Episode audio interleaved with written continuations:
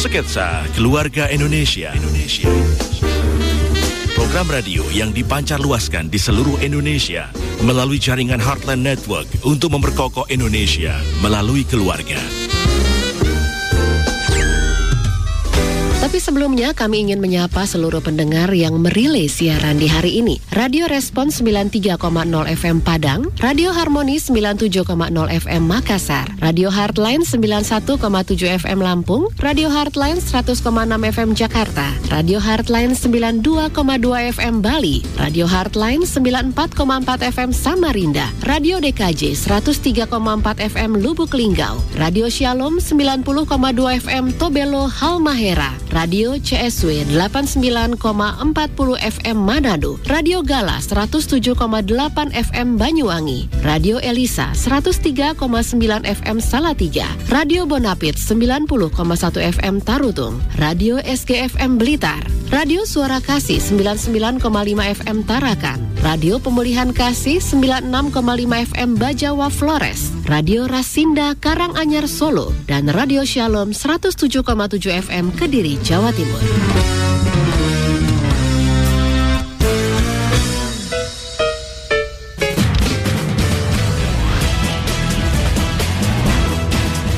Live Talkshow Nasional Is Me ini turut mengundang Akademi Maritim Nusantara AMN Cilacap, juga disiarkan oleh Member of Indonesia Persada ID.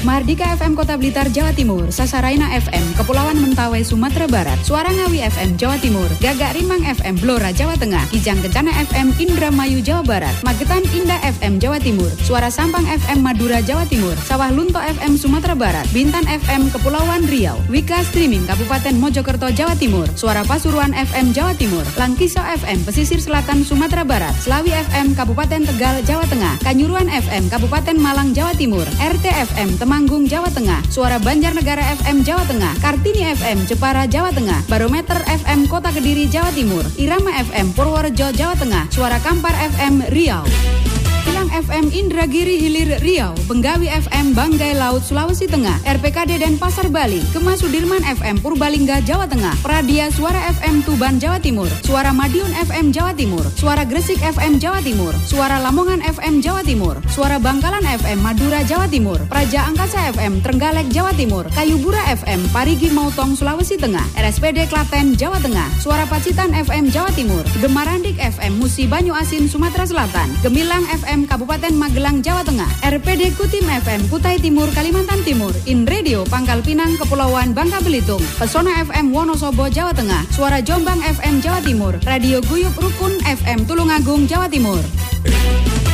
Rapati FM Jawa Tengah, Karisma Ratu Samban FM Bengkulu Utara Bengkulu, Ramapati FM Kota Pasuruan Jawa Timur, Abirawa Top FM Batang Jawa Tengah, Suara Tabalong FM Kalimantan Selatan, Suara Gayo FM Gayo Luwes Aceh, Giri Suara FM Wonogiri Jawa Tengah, Suara Lumajang FM Jawa Timur, Abdi Bersada FM Banjarbaru Kalimantan Selatan, Saruga FM Solok Selatan Sumatera Barat, Citra Lestari FM Kabupaten Sukabumi Jawa Barat, RSPD Asahan Sumatera Utara.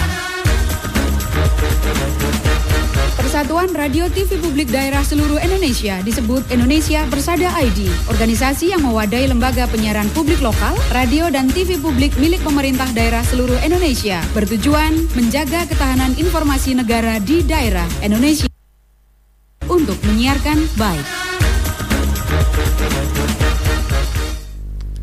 Selamat pagi Indonesia. Selamat datang kembali di Nasional Is Me bersama saya Frans Nickolas dan saya Johana Elizabeth Harja. Wah, dia lebih semangat ternyata daripada saya. Soalnya hari ini hari spesial, Kak. Baru-baru saja kan kemarin kita merayakan hari lahir Pancasila itu tanggal 1 Juni.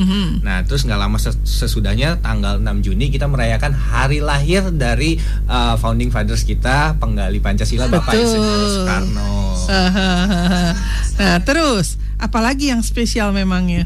Dan hari ini juga spesial, Kak, soalnya kita kedatangan narasumber, salah satu wanita tangguh yang tidak hanya inspiratif, tapi juga beliau dikenal dengan ketegasan dan juga kebijaksanaannya, yang tidak hanya meningkatkan perekonomian Indonesia yang bergantung dengan sumber daya laut, tapi juga menjaga kelestariannya, Kak. Wow, berbicara dengan kelautan, tahu nggak kamu hari ini juga harinya ke laut? Hari ini hari maritim ya? Iya.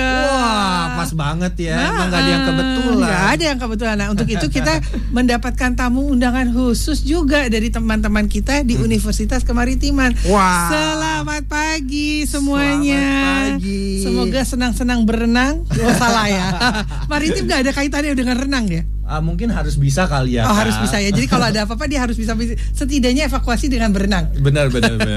Dari Akademi Maritim Indonesia di Cilacap. Wah, Akademi Maritim Nusantara di Cilacap. Wah, ini kita sudah bersama dengan mereka. Selamat pagi semuanya, kita salam dulu, salam Pancasila. Wow. Nah, berbicara Nasional Is Me, saat ini memang kita masih menunggu terkoneksi dengan Ibu Susi. Iya, beliau yang dari tadi disebut tangguh. Ya, saya rasa nggak cuma dirimu saja yang menjadi tokoh, beliau menjadi tokoh idola bagimu, tetapi juga menjadi tokoh idola bagi kemaritiman dan banyak di persada Indonesia tentunya. Betul sekali. Ya. Dari pagi udah banyak sekali yang yang penasaran dengan talk show ini ya. Tuh, udah ini bagi teman-teman semua bisa langsung untuk join di YouTube streamingnya Heartline Networking dan berkomentar di sana. Dan ini luar biasa. Belum mulai itu sudah ada beberapa nama yang menyebutkan dirinya sudah standby. Jadi kita berharap Bu Susi segera juga masuk bersama-sama dengan kita di Heartline Networking. Kak, acara ini tuh sebetulnya didukung oleh Bank Sentral Asia Negara. Yes. Lalu ada juga Yayasan Pandu Pemimpin Cinta Bangsa.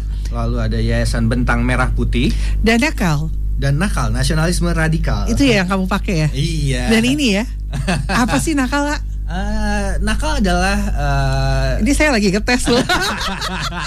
Nakal adalah salah satu gerakan yang berusaha untuk menciptakan nasionalis kita untuk masa depan.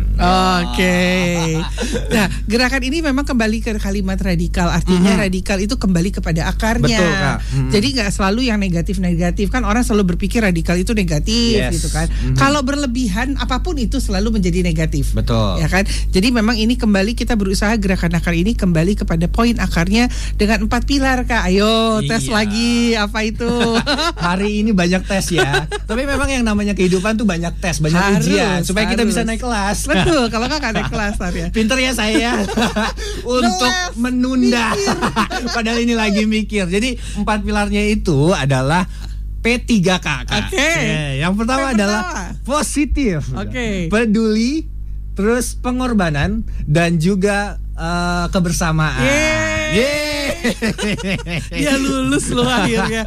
Ini founder kita nih Kak Yosi Mokalo nih ya. Beliau kalau dengar harusnya senang nih sekarang karena kamu lulus ujiannya. Nah, berbicara nasionalis tentu juga memperhatikan dengan nilai-nilai Pancasila, yang juga memperhatikan dengan kesejahteraan masyarakat dan juga cinta laut dan khususnya ada laut kita Indonesia ini kan kaya ya. Betul. dengan perairannya, dengan laut yang membatasi satu dengan yang lain. Betul. Gitu ya. Nah, makanya ini banyak yang mau ya Kak. Iya, Indonesia memang kaya, nggak hanya laut sih, sandang pangannya juga, wanita-wanitanya juga. Kan kalau perempuan tuh peyempuannya kan cara rantik. Nyunda ya peyempuan. Makanya tema kita hari ini adalah jaga laut atau tenggelamkan. Wah, kamu mau jaga atau mau ditenggelamkan? Tergantung tenggelamnya sama siapa, Kak. Tenggelam dalam kasih sayang kan. Wah, gak ada yang bisa nolak, Kak. Siap. Hati-hati loh, nanti sama ibu nanti tenggelamkan beneran loh, dikasih sayang di laut. Waduh. Oke. Nah, kali ini kita juga mengundang teman-teman untuk mengikuti kegiatan ini dan kita akan memberikan hadiah. Betul. Untuk kemaritiman itu mereka akan mendapatkan 3 orang hadiah nominal sebesar 3. Iya, 3 orang. Banyak kan. Kamu mikir lagi kan? Saya takut salah. Saya takut salah nyebutin hadiah, Kak. Jadi 3 orang itu akan mendapatkan hadiah nominal Rp400.000. Tapi harus dipotong pajak. Nah, itu dari yang universitas yang kita undang hari ini dari Kemaritiman di Cilacap. Betul. Nah, sementara untuk teman-teman se-Indonesia nih dari Aceh tadi sampai Papua sudah disebutin, mereka juga memiliki banyak souvenir atau gimmick. Salah satunya ini kaos nakal. Dan ini juga, tapi bukan orangnya ya.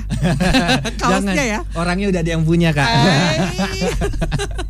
Jadi inilah yang akan diberikan kepada teman-teman. Cukupnya sederhana sih, tinggal berkomentar melalui YouTube atau juga boleh bertanya melalui WhatsApp di 0813-8875-2949.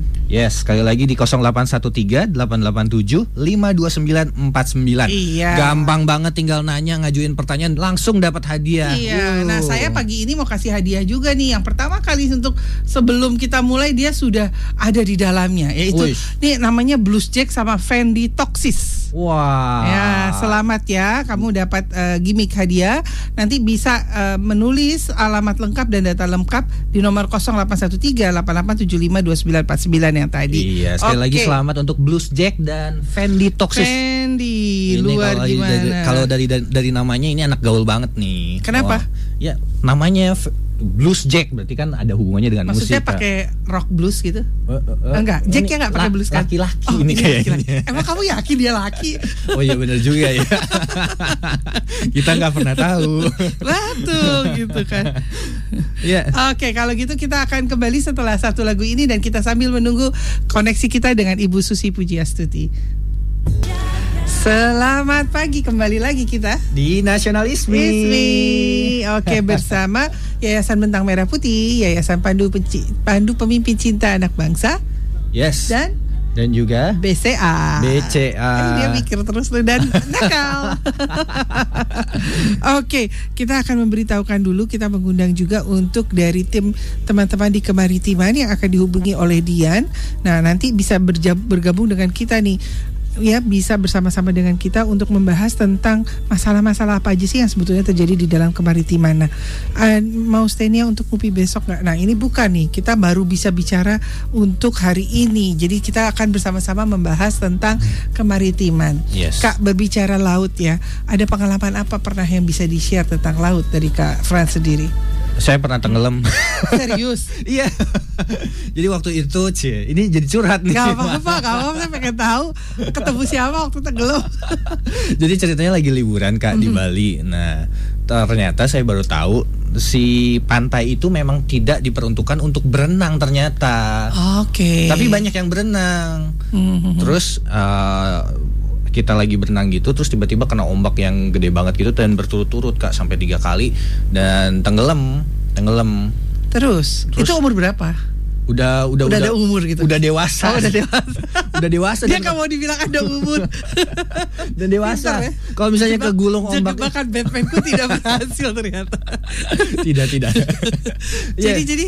Iya, dan kalau misalnya kegulung ombak itu kan nggak tahu yang atas mana, yang bawah mana. Jadi bingung. Jadi agak panik gitu mau berenangnya kemana gitu. Yang ada makin tenggelam gitu. Nah, yang anehnya adalah pas muncul ke permukaan dapat jeda antara ombak gitu ya. Ada orang yang ngelihat saya tuh kayaknya orang kenapa kayaknya panik gitu deh. Orang bule gitu Kak, datanya, "Are you okay?" Dasar emang harga diri terlalu tinggi. I'm okay, padahal udah mau mati Kak, bentar lagi kena karang itu. Itu berdarah dong? Enggak. Hampir sedikit lagi, tapi sampai malam tuh keluar air terus tuh dari hidung, dari telinga gitu. Rasanya gimana tuh? Tapi kamu enggak trauma kan? Untuk beberapa saat agak trauma sih untuk berenang ke laut, tapi sekarang udah enggak. Oh enggak. Tahu gak kamu kenapa tenggelam? Kenapa? Karena kamu ke Bali gak sama saya. Wah.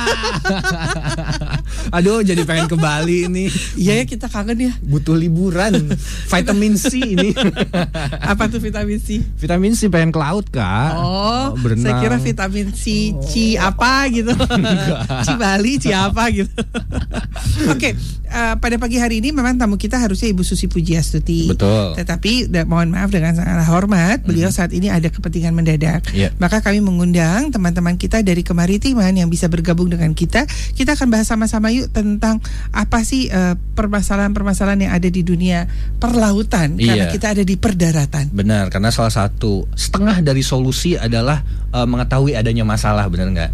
Kalau kita tahu masalah-masalah apa yang sedang kita hadapi untuk menjaga laut supaya kita nggak tenggelam nantinya Kak. Oke. Apalagi dalam rangka menyambut new normal. Ngomongnya pabeliut loh. Aduh, soalnya aku nggak bisa nih kalau ngomong dekat-dekatan gini, deg-degan bawaannya. Apakah ini yang namanya cinta? Oh, ini kan namanya cinta. Oh, ikan cinta. Oke, jadi memang kita berbicara laut. Tahu nggak Kak, salah satu kesenangan saya dulu itu adalah punya akuarium isinya air binatang-binatang laut. Ya, jadi ada Nemo, ada Anamon, ada segala macam di situ gitu kan. Tapi ternyata merawatnya tidak mudah. Yeah. Dan tapi ternyata juga sebetulnya akhirnya saya belajar, kasihan loh ikan-ikan ini. Ditangkap, dipelihara di tempat yang biasanya besar, lautnya luas, terus ditempatkan di tempat yang ya bisa dibilang sangat tidak ada artinya gitu ya. Terus akhirnya juga lama-lama mati karena bukan habitatnya gitu. Dengan air laut tidak mudah ternyata. Nah, ini juga salah satu sebetulnya kita harus menjaga perikanan di laut. Karena banyak sekali orang-orang yang senang main ke dalam laut, diving gitu, terus menangkap ikan-ikan gitu, tapi mereka tidak memperhatikan kalau lama-lama juga mungkin akan punah. Itu salah satunya. Salah duanya tahu nggak Kak apa? Salah duanya apa tuh? Orang tuh sering banget ya, kan laut tuh indah. Ini kekayaan alam yang luar biasa, tetapi dirusak dengan orang-orang pendatang membuang sampah sembarangan. Iya, itu salah satu masalah yang sangat genting ya sebenarnya. Iya, jadi pas lagi menjangkar mengharapkan ikan yang dapat, tapi begitu diangkat isinya begitu banyak sampah-sampah. Iya. Ya. Dan juga ada koral yang ikut ke bawah juga, yang jadi salah satu habitat ikan-ikan itu ya. Betul. Nah, ini yang kita perlu perhatikan supaya sebetulnya keindahan alam ini akan terus terjaga kalau kita betul sama-sama semua menjaganya. Tidak bisa terlepas hanya untuk pemerintah saja atau komunitas-komunitas saja, karena ada juga komunitas yang begitu concern dengan kelautan yang besok akan datang menjadi bintang tamunya Ngopi Darurat. Wah. Nah, ini memang masih berjiwa kemaritiman. Kali ini kita akan bersama-sama dengan Dion, Vice Director 3 dari Kemaritiman. Nanti beliau akan bersama-sama dengan kita bergabung dan kita akan membahas dari segi pelayaran kemaritiman tuh apa aja sih yang mereka pikirkan gitu loh. Sejauh apa sih mereka bisa berkontribusi dan dipersiapkan untuk berkontribusi bagi bangsa Republik Indonesia. Nah, saya berharap Kakak Dion sebagai Vice Director 3 sudah bisa hadir bersama-sama dengan kita ya. Belum masuk ya rupanya ya, belum. Oke, gak apa-apa, kita ngobrol aja. Semakin kenal kan semakin dalam nanti ya, ketenggelam ya. Oke, berbicara tenggelam saya juga pernah lo ngalamin. Tapi saya tidak tenggelam di laut. Tenggelam di mana? Tenggelam di hati orang. Saya juga pernah kalau itu Kak. Jadi dulu waktu itu tenggelam di hati orang terus udah gitu diduain lagi Kak. Kacau nih kita. Ini tema apa sih hari ini? Temanya tenggelam judulnya Kak. Jadi temanya jadi bukan jaga laut atau tenggelam kan Kak, jaga hati atau nantinya tenggelam. Betul. Udah kayak bulan puasa ya, jagalah hati. Iya dong, jaga hati dulu. Masa jaga hati sendiri nggak bisa, mau jaga hati orang kan nggak bisa. Tapi pernah sekali waktu kita sama-sama saya bermain di satu pantai gitu ya. Pantainya itu indah bersih gitu, tapi di pinggir pantai itu ternyata banyak sekali sampah yang bertimbunan. Nah, saya kebayang kalau di pinggirnya aja banyak, berarti ke dalam yang dibawa ombak juga akan banyak gitu ya. Nah, ini yang tidak mudah. Nah, untuk itu gitu ya, kita perlu sekali, sebetulnya kan sederhana, menjaga laut itu menjaga keindahan alam dan juga membuat bangsa kita menjadi harum sebetulnya ya. Karena ini kan perlautan ini kan dikerubuti oleh orang banyak, negara-negara banyak yang ingin sekali masuk ke Indonesia baik secara sah gitu formal dan juga secara tidak sah illegal fishing atau betul. Nah, Ini saya pikir gitu adalah satu masalah yang perlu kita perhatikan bersama. Bagaimana kita sebetulnya bagi bangsa kita Indonesia yang sudah diberikan kekayaan luar biasa di dalam laut gitu ya, untuk menjaganya gitu. Nah, contoh sederhana coba. Saya ingat sekali satu peristiwa Pak Jokowi memberikan pertanyaan kepada salah satu audiens yang hadir pada saat Natal di akhir tahun lalu. Dia tanya, sebutkan 5 nama ikan. Waduh. Nah, coba hati-hati. Sekarang saya salah. Sekarang saya juga mau seperti Pak Jokowi. Aduh. Mau bertanya sama Kak Frans, coba sebutkan nama ikan yang ada di Indonesia. Ikan Fauzi. Terkenal banget itu. Terkenal itu. Tahu kan seangkatan pastikan ya. Enggak ya. Enggak tahu. Masa sih enggak tahu ikan Fauzi? Itu musisi handal loh, Kak. Oh, berarti itu musisi handal angkatanku. Oke, pam preman. Tuh kan dia lebih hafal daripada saya. Oke, seperti ikan tongkol tuh kan saya nggak salah. Terus. Ikan pari, ikan hiu, ikan teri. Satu lagi baru 4. Ikan paus nggak masuk karena dia mamalia, nggak bisa disebut ikan. Nah, pinter tuh. lumayan. Ikan apa ya? Ikan bawal, Kak. Oke, karena kamu suka makan seafood ya? Karena saya bawal orangnya. Bawel. Jadi memang benar sekali gitu ya, ada 5 ikan, tapi saya tidak bisa kasih sepeda. Nggak bisa kasih sepeda, kasih hati aja. Kasih hati aja. Gitu ya. Jadi memang di dalam dunia perikanan tadi disebutin 5. Saya lucu juga sih, dari yang besar sampai yang paling kecil ya. Ikan paus sampai ikan teri pun dia sebutin gitu ya. Itu semua yang dia makan rupanya gitu ya. Yeah. Nah, ikan-ikan ini memang yang banyak sekali ada di Indonesia, dan yang paling terkenal itu sebetulnya ikan yang saat ini sedang heboh. Apa tuh? Karena ada bansos. Okay. Ikan sarden. Oh iya.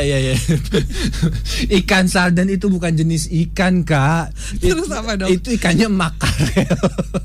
Gak boleh sebutin nama judul.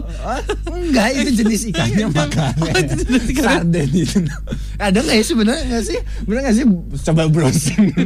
Jenis ikan sarden ada nggak sih? Nah, waduh. Jadi ikan yang dikalengkan itu namanya sarden, bukan jenis ikan sarden. Bukan. Di saat ini nih pemerintah Republik Indonesia sedang memberikan bantuan sosial bagi masyarakat. Salah satu itemnya adalah si sarden tadi gitu loh. Maka menjadi top fenomena di dunia persardenan dan periklanan. Oke, sekali lagi saya mengundang Pak Dion, Vice Director 3 dari Kemaritiman, untuk bergabung bersama-sama dengan kita. Apakah sudah masuk? Masih belum juga, karena kita akan banyak berbicara dan bercerita untuk banyak hal bersama-sama ya. Yeah. Nah, berbicara tadi untuk apa dia bilang tenggelam. Saya pernah tuh, Kak, tapi nggak tenggelam di laut sih, di kolam renang. Jadi ditolong nih ceritanya. Saya lagi berenang, tak kenapa kok tiba-tiba bisa kayak hilang kesadaran terus tenggelam. Terus tiba-tiba ada satu orang langsung nyemplung nolongin saya. Terus dia nolongin tuh, dia angkat kaki saya nih ke atas gitu ya. Dia dorong kepalanya tetap ke atas. Di dalam. Kak, itu terbalik kepalanya, Kak. Kamu ini sekarang angkat kakinya di atas sekali ya, ternyata ya kartunis sekali. Nggak ngaruh berarti diselamatkan. Enggak, Kak, dulu, Kak. Jadi kakinya saya tuh diangkat gitu ke atas dengan harapan kan badannya naik kan ke atas. Begitu udah sampai di atas, saya tarik dia. Jadi saya turun lagi, naik. Jadi kita tuh kayak main ajut-ajutan gitu. Naik turun. Sampai akhirnya stop dong. Aku mau nolongin kamu. Nah, ternyata menolong orang di dalam air juga tidak mudah. Iya, berbahaya malah. Betul gitu. Jadi memang ini kita harus kuasai juga teknik-teknik yang benar dan tepat. Jangan seakan-akan kita tuh berani bisa nolongin tapi malah mencelakakan, dan yang ditolongin juga pada saat ditolongin harus berserah ya, nggak boleh berontak kayak saya gitu. Betul. Kalau kan nanti dia naik turun gitu kayak ajut-ajutan gitu ya. Nah, kurang lebih seperti itu. Nah, memang ini perbicaraan tentang ikan dan laut dan tenggelam itu kaitannya memang jauh sebetulnya. Tapi kalau misalnya kita ngomongin nasionalisme nih kayak menjaga laut adalah salah satu bentuk nasionalisme menurut saya. Oh, harus itu memang. Iya, karena kan kadang-kadang orang mikir, wah, nasionalisme tuh kayak harus pergi berperang atau apa gitu, jaga negara. Tapi sebenarnya tidak membuang sampah pada tempatnya, mengurangi plastik itu juga sama dengan nasionalisme, ya nggak? Betul. Menjaga supaya laut kita tetap bersih, berarti kan alamnya akan tetap lestari. Dengan demikian juga ikan-ikan dapat bisa berkembang biak, terus nanti juga tingkat ekonomi masyarakat juga akan ikut terbawa naik, dan pada nantinya juga Indonesia akan menjadi semakin makmur dan keadilan sosial bisa terwujud dari situ. Wow, luar biasa. Kamu pintar sekali. Lumayan ya, mengarang bebasnya lumayan tadi. Bahasa Indonesia pun pasti 10 kemarin. 10 yang lain 100, Kak. Jadi memang benar nih. Yang satu lagi permasalahan yang ada di laut adalah sebetulnya pada saat orang menelayan itu suka sekali mengambil inisiatif yang sederhana tetapi mencelakai dengan aliran listrik. Oh iya, disetrum ya. Iya, maksudnya memang pengen dapat banyak. Tetapi sebetulnya itu suatu tindakan yang tidak pada tempatnya. Jadi memang semua itu harus kembali kepada alam. Bukan yang nggak boleh dia membuang cangkar, menarik ikan sebanyak-banyaknya, tetapi juga harus bagaimana dilakukan dengan pada porsi dan tempatnya. Yeah. Kalau dengan listrik tadi itu kan kasihan. Ada ikan-ikan yang masih anak-anak yang ke bawah yang akhirnya kita buang. Yeah. Nggak kepake, nggak ada kan makan baby fish gitu, kecuali ikan mas. Ya kan ikan mas bukan ikan laut ya? Bukan.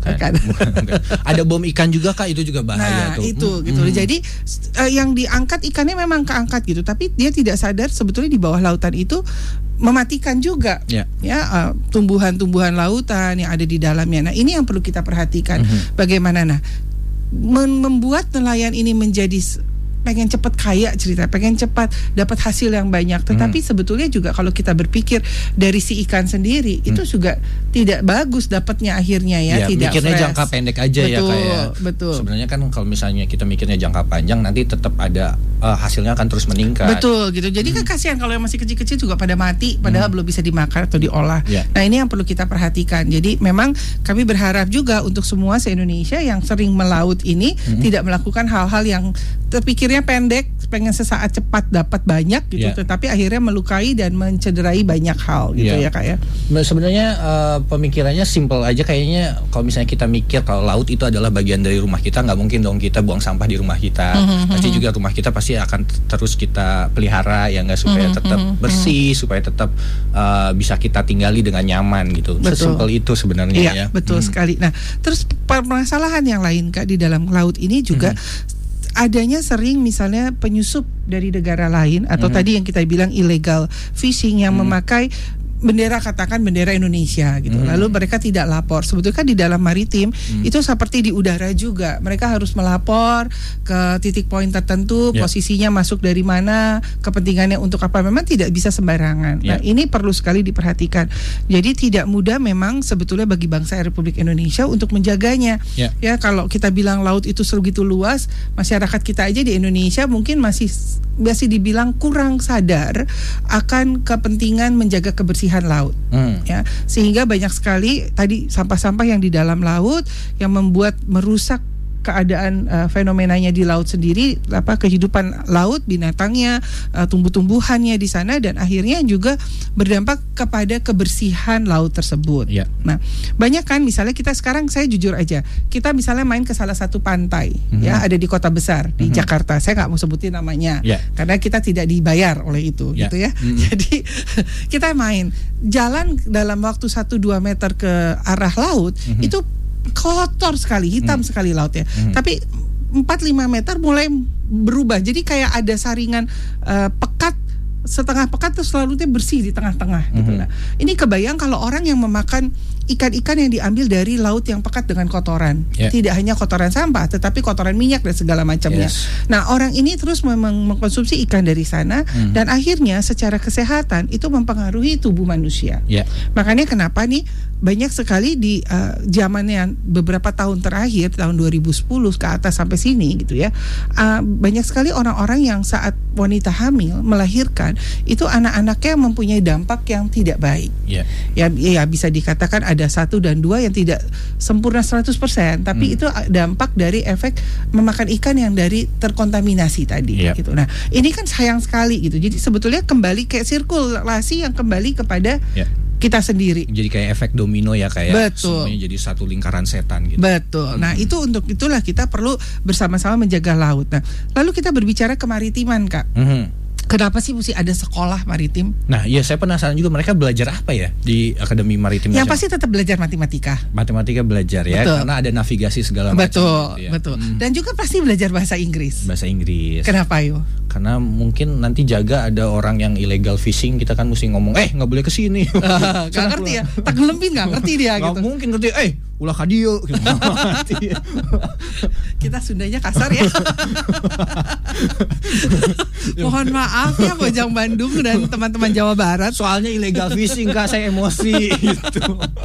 Iya, jadi memang kemaritiman ini dibuat jadi satu sekolah wadah bagi mereka yang ingin belajar lebih dalam bagaimana mekanisme menjaga laut dengan tepat dan benar. Nah, tapi memang untuk detailnya saya berharap sekali Pak teman kita ini nanti bersama-sama bisa bergabung dengan kita untuk berbicara tentang ilmu kemaritiman yang apa saja yang mereka pelajarin.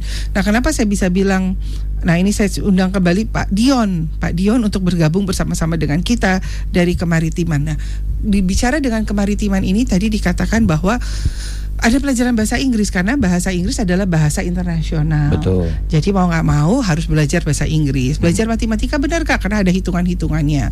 Lalu juga belajar strategi, saya rasa ya. Semoga apa yang saya terangkan ini benar apa adanya sehingga kita bisa sama-sama mengerti tentang kemaritiman. Ternyata mungkin bagi teman-teman yang tadinya nggak tertarik gitu dunia kemaritiman gitu. Nah, sekarang begitu mendengarkan tentang pelajaran di kemaritiman, mereka akan tahu gitu loh sebetulnya pelajaran itu juga menarik dan sangat bermanfaat gitu ya. Nah, ini yang kita bisa katakan. Nah, kurikulumnya juga macam-macam tuh ternyata di dalam kurikulum kemaritiman, Kak.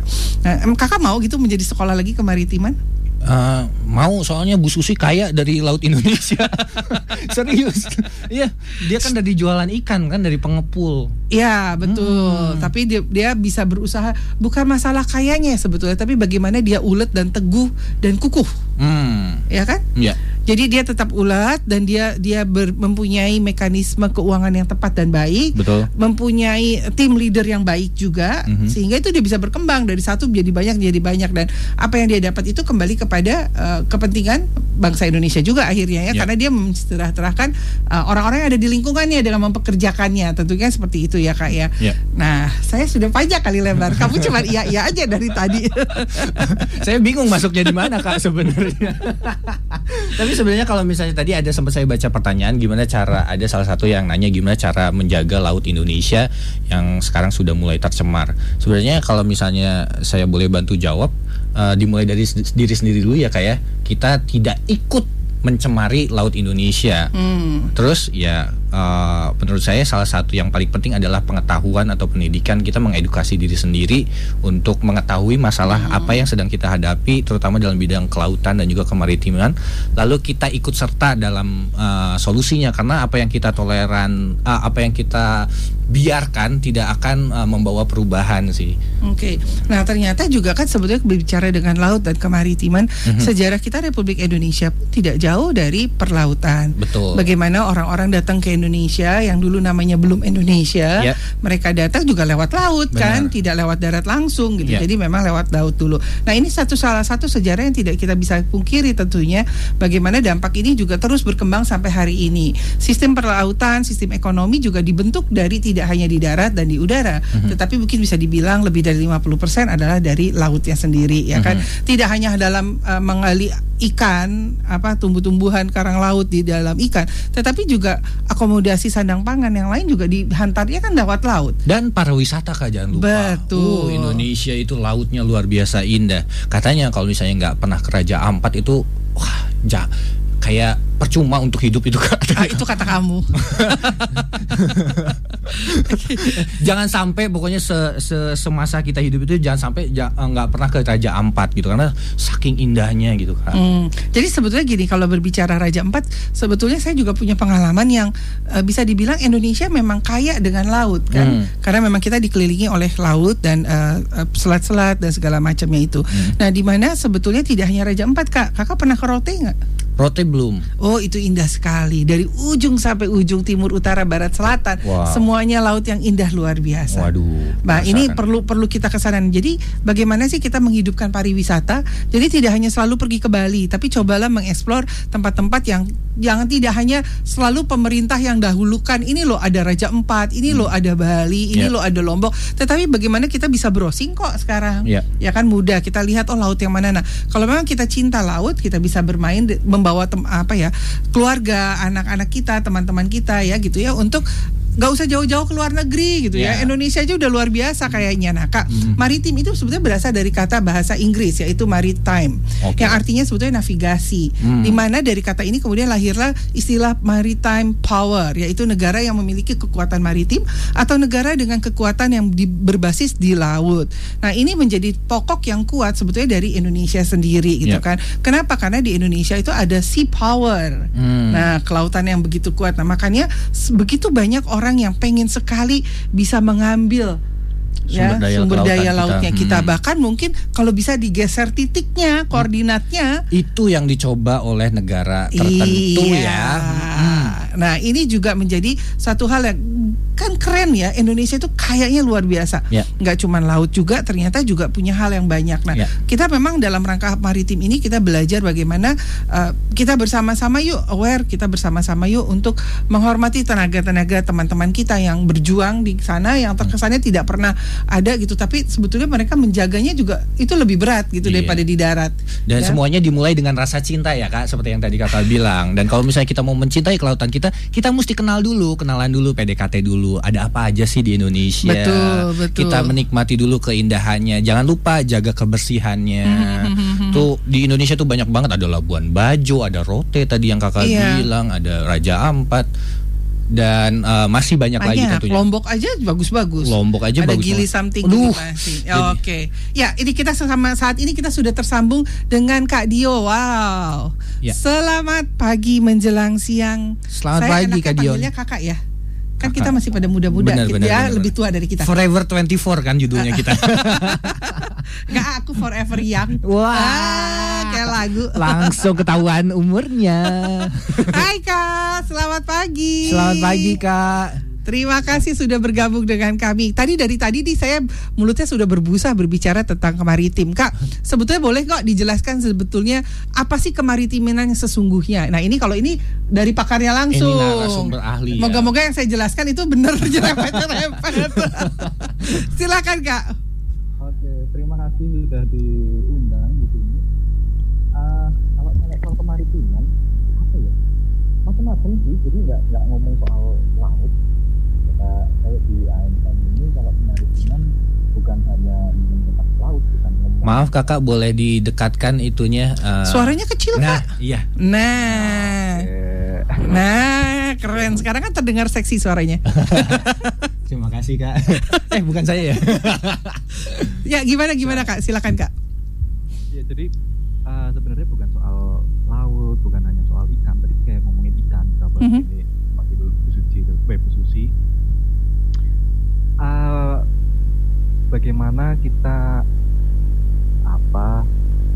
mencetak anak-anak, mencetak orang-orang yang bisa membuat perusahaan yang bisa bergerak di bidang apapun, bukan hanya laut, tapi bagaimana logistiknya, bagaimana produksinya, bagaimana menjaganya, menyimpannya dan sebagainya. Jadi kemaritiman ini banyak banget. Apalagi tadi ditanya bicara soal bahasa Inggris. Kenapa sih kok ada bahasa Inggris di maritim? Biar bisa ngomong sama ikan. Oh, ternyata ikan-ikan kita lebih pintar dari manusia. Nah, jadi kompetitor terbesar Indonesia itu kan Filipina. Oke. Kenapa sih kok Filipina itu jadi kompetitor terbesar? Mereka bisa bahasa Inggris. Jadi ikannya di Filipina itu bisa bahasa Inggris gitu kan, nakodanya bisa bahasa Inggris, bahkan lulusan SMP SMA bisa bahasa Inggris. Itulah kenapa penting banget bahasa Inggris, apalagi terus tadi ada matematika. Wah, itu kalau saya ngomongin soal matematika saya angkat tangan deh. Kalau saya ngangkat kaki Pak.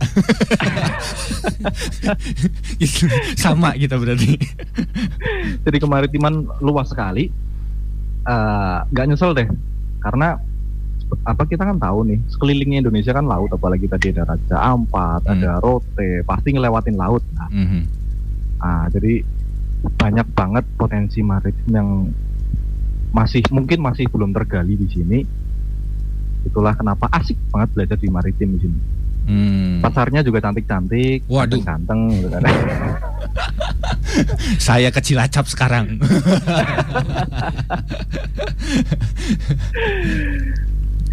Itu. Nah, Pak, ini ada pertanyaan dari Muhammad Raimi. Dia bilang gini, selamat pagi, izin bertanya Kak, mengingat Indonesia sebagai negara maritim, lantas apa langkah yang tepat untuk menjaga dan meningkatkan sektor kemaritiman di Indonesia? Oke, kalau ditanya langkah yang tepat, tergantung nih mau meningkatkannya di bidang apa. Kalau meningkatkannya di bidang menghentikan atau mengurangi illegal fishing seperti yang tadi sudah dibicarakan, ya pasti bekerja sama dengan sektor pertahanan, mempertahankan garis-garis pantai yang paling luar dan lain sebagainya, itu pasti. Tapi kalau mau tanya bagaimana meningkatkan produktivitas ikan, katakanlah, ya caranya dengan tidak mengeksplorasi terlalu banyak. Gitu. Jadi yang kalau ditanya sebenarnya yang jahat itu hewan apa manusia? Ya manusia lebih jahat sebenarnya. Ketika kita punya kemampuan eksplorasi lebih banyak, sampai kita akan punya kecenderungan eksplorasi sampai habis. Jadi tergantung nih mau mempertahankan sektor apa dulu. Kalau misalkan sektornya itu mau mencetak pelaut yang handal, gabung di AMN. Malah promosi nih. Gak apa-apa, saya setuju. Karena dengan banyak pelaut yang handal, maka kita juga laut kita juga akan semakin terjaga menurut saya. Iya, betul. Betul. Kita pun nggak kalah kok sama Filipina. Banyak pelaut-pelaut kita, ada yang kerja di Arab, ada yang kerja di Aramco dan lain sebagainya. Kok sama ya? Saya juga di Arab loh. Arab ya? Maklum.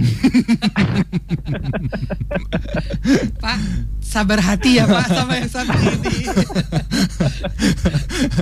Tapi Pak, kalau misalnya kita ngomongin tadi eksplorasi yang berlebihan gitu, kalau sekarang ini masih diperbolehkan nggak sih menggunakan cantrang, Pak?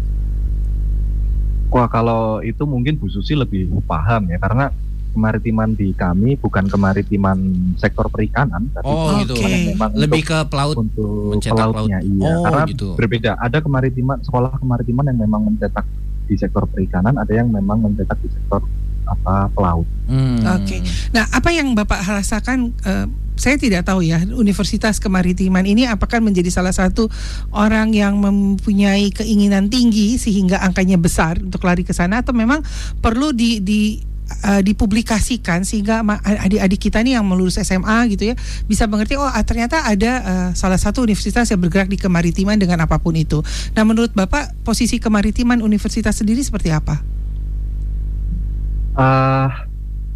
Sebenarnya sebelum Pak Jokowi jadi presiden yang mempromosikan tol laut, itu sektor kemaritiman itu kalah dengan sektor yang lain. Sekolah yang bergerak di bidang sektor kemaritiman itu cukup kalah dengan sektor yang lain.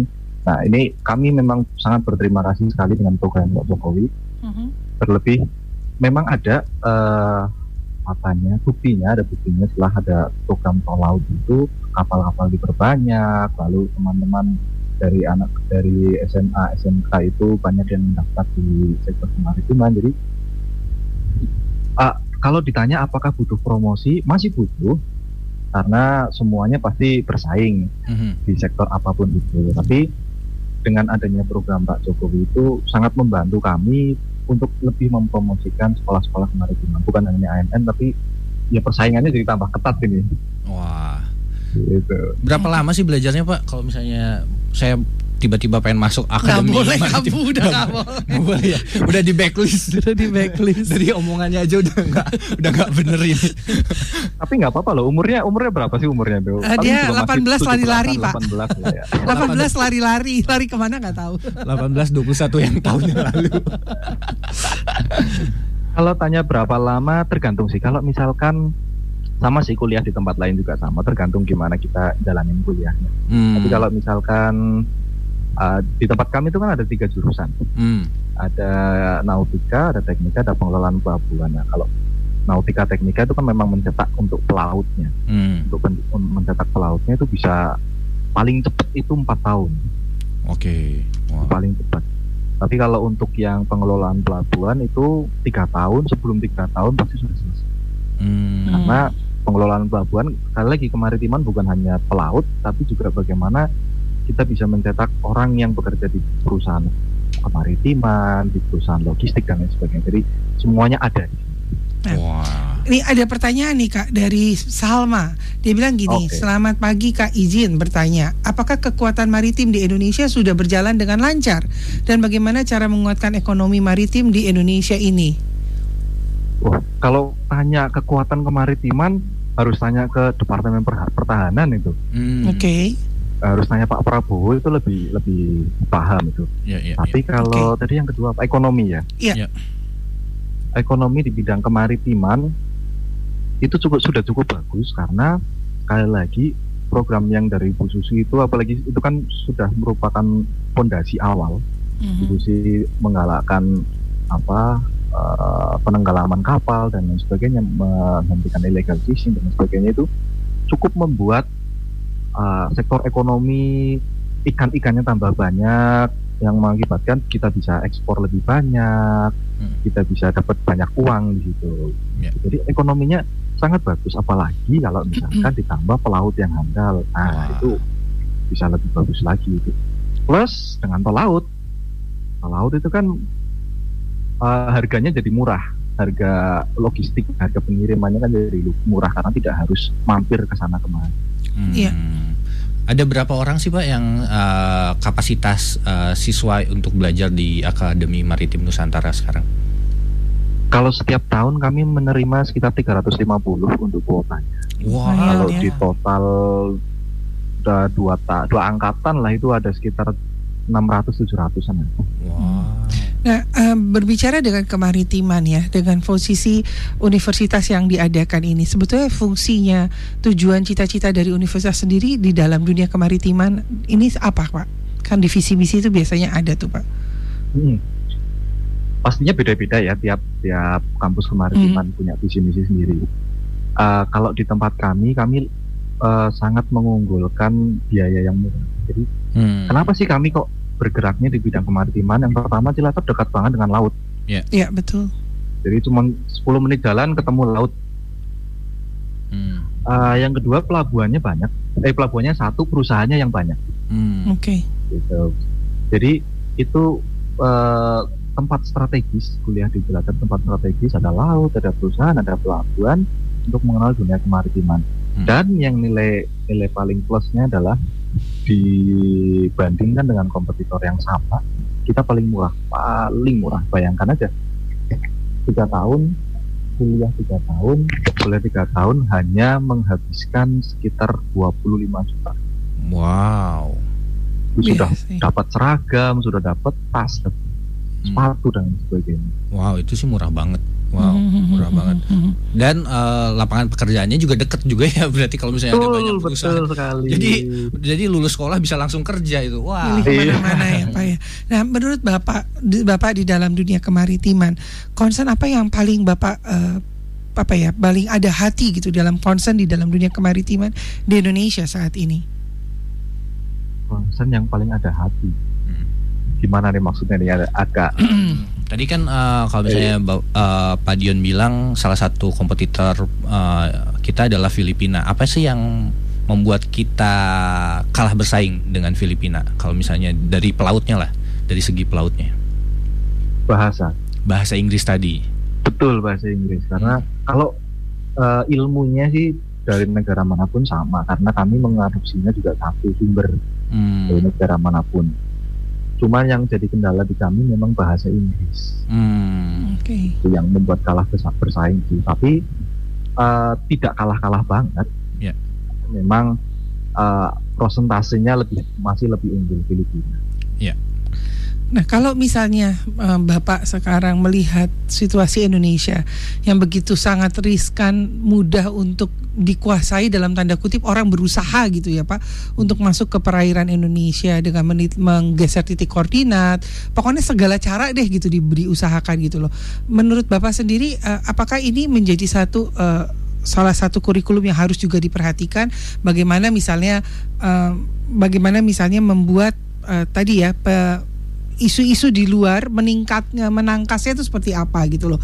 Apakah ini juga menjadi perhatian di dalam universitas kemaritiman sendiri dengan hal-hal negatif di luar? Kalau misalkan kita bicara tentang usaha menerobos perairan Indonesia gitu kan ya. Itu kembali lagi masuk ke bagian pertahanan. Karena di tempat kami tidak berbicara pertahanan, tapi berbicara bagaimana menjadi pelaut di sini. Kami bukan berafiliasi ke tentara ya. Pelaut di sini pelaut komersial, di mana kapalnya kapal tanker, kapal feri dan lain sebagainya. Jadi itu berbeda jauh dengan sektor pertahanan. Wow. Gitu. Memang mungkin baik karena ditambah bagaimana cara antisipasi dan sebagainya. Tapi itu butuh kerjasama yang sangat baik, kerjasama yang lebih mendalam lagi supaya bisa menggabungkan antara menjadikan anak-anak itu pelaut yang juga bisa mempertahankan perairan Indonesia. Oke, ada pertanyaan terakhir nih Kak, mungkin Kak Frans bisa dibacakan.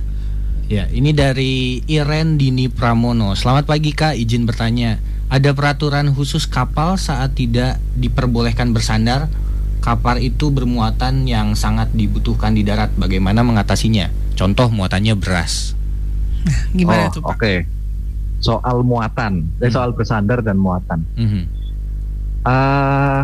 Kalau soal bersandar itu kan kembali ke soal antrian di pelabuhan. Jadi mau itu muatannya beras, logistik apapun, kalau misalkan di pelabuhannya masih antri, ya sama saja tidak bisa ikut masuk. Itu akan dibiarkan mengambang di lautan sampai antriannya selesai. Gitu. Kalau memang itu logistik penting sekali, nah tergantung bagaimana komunikasi dengan antar kapal dengan pelabuhan. Saya yakin akan ada yang didahulukan, akan ada skala prioritasnya. Yeah. Mana sih yang memang harus masuk, misalkan apakah itu obat-obatan yang udah busuk dan lain sebagainya. Iya. Makanya jangan sembarangan bersandar Kak. Lihat dulu antriannya. Makanya saya jadi tenggelamnya nggak benar ya. Sandarannya salah. Sandarannya salah. Nah Kak, berbicara nih, ini terakhir, benar-benar terakhir ya. Ini benar-benar terakhir. Dibilang gini, mau bertanya dari Veronica Botaledun. Ah, ini pasti orang timur ini kayaknya ya. Dia bikin bertanya, penenggelaman kapal asing akhir-akhir ini diperbolehkan oleh undang-undang kah? Dia bilang. Dan bagaimana dampaknya dalam upaya penangkalan hukum laut di Indonesia? Nah, apakah memang ada undang-undang untuk ini, Pak? Undang-undang untuk menenggelamkan kapal asing gitu maksudnya? Iya, maksudnya menggeser mungkin ya kalimatnya ini karena tenggelam lebih seru kayaknya. Kalau undang-undangnya sih secara spesifik tidak ada yang undang-undang menenggelamkan kapal asing gitu, nggak ada. Okay. Tapi undang-undang untuk mempertahankan perairan Indonesia memang ada stepnya. Kapal asing itu apakah itu dilelang, apakah itu kemudian ditenggelamkan, apakah itu kemudian dibiarkan, itu semua ada. Iya. Oke, Pak, terakhir nih, kita sudah selesai di penghujung acara. Terutama saya terima kasih dalam waktu 15 menit terakhir Bapak sudah bersama-sama dengan kami membantu saya bercuap-cuap. Terima kasih loh Pak. Ada nggak pesan khusus untuk bangsa Republik Indonesia tentang laut kita Pak? Oke, laut kita luas, sangat luas. Pemerintah tidak akan bisa 100% melindungi laut kita, apalagi yang di sektor paling luas. Apa yang bisa kita perbuat? Bagaimana kita mendukung pemerintah? Mendukung bukan dalam artian hanya bilang iya pada peraturan pemerintah, tapi bagaimana kita bisa memberikan masukan, karena yang ada di lapangan adalah kita. Bagaimana kita bisa memberi masukan apa sih yang terjadi di lapangan? Bagaimana kita bisa menanggulanginya, bagaimana kita bisa mengurangi risiko-risiko yang ada. Jadi melindungi laut kita bukan hanya tugas pemerintah, tapi tugas kita semua. Iya, wow, setuju sekali saya. Iya. Dimulai dari diri kita sendiri dulu ya. Iya, terima kasih banyak Bapak. Terima kasih Pak Dion. Senang sekali bisa bertemu dengan Pak Dion. Nanti kita bertatap muka di Cilacap tentunya. Iya. Oke, nah sekarang jadi jelas ya, ternyata kemaritiman itu tidak hanya belajar tentang titik koordinat, tetapi juga tidak belajar tentang bagaimana menjaga kelautan, tetapi juga bersama-sama menjadi PR bangsa Republik Indonesia kita-kita, menjaganya dengan diri kita sendiri. Jadi dimulai diri kita sendiri, kita jaga laut, atau kalau enggak ditenggelamkan. Aku sih kalau ditenggelamin kamu mau. Yakin Kak? Enggak sih. Menghibur kamu saja. Oke, senang sekali. Saya berterima kasih untuk semua teman-teman yang sudah bergabung dengan kami. Ini banyak sekali pertanyaan, tapi tidak bisa disampaikan satu-satu. Kita akan bertemu kembali di Nasional Ismi Senin mendatang, dan juga besok ada di Ngupi Darurat dengan pukul 10 sampai jam 11 waktu Indonesia bagian Barat. Kita bisa bercicat bersama-sama masih tentang kemaritiman tentunya. Akhirnya saya Johana Elizabeth Harja Dinata dan saya Frans Nickolas mengucapkan terima kasih dan salam Pancasila.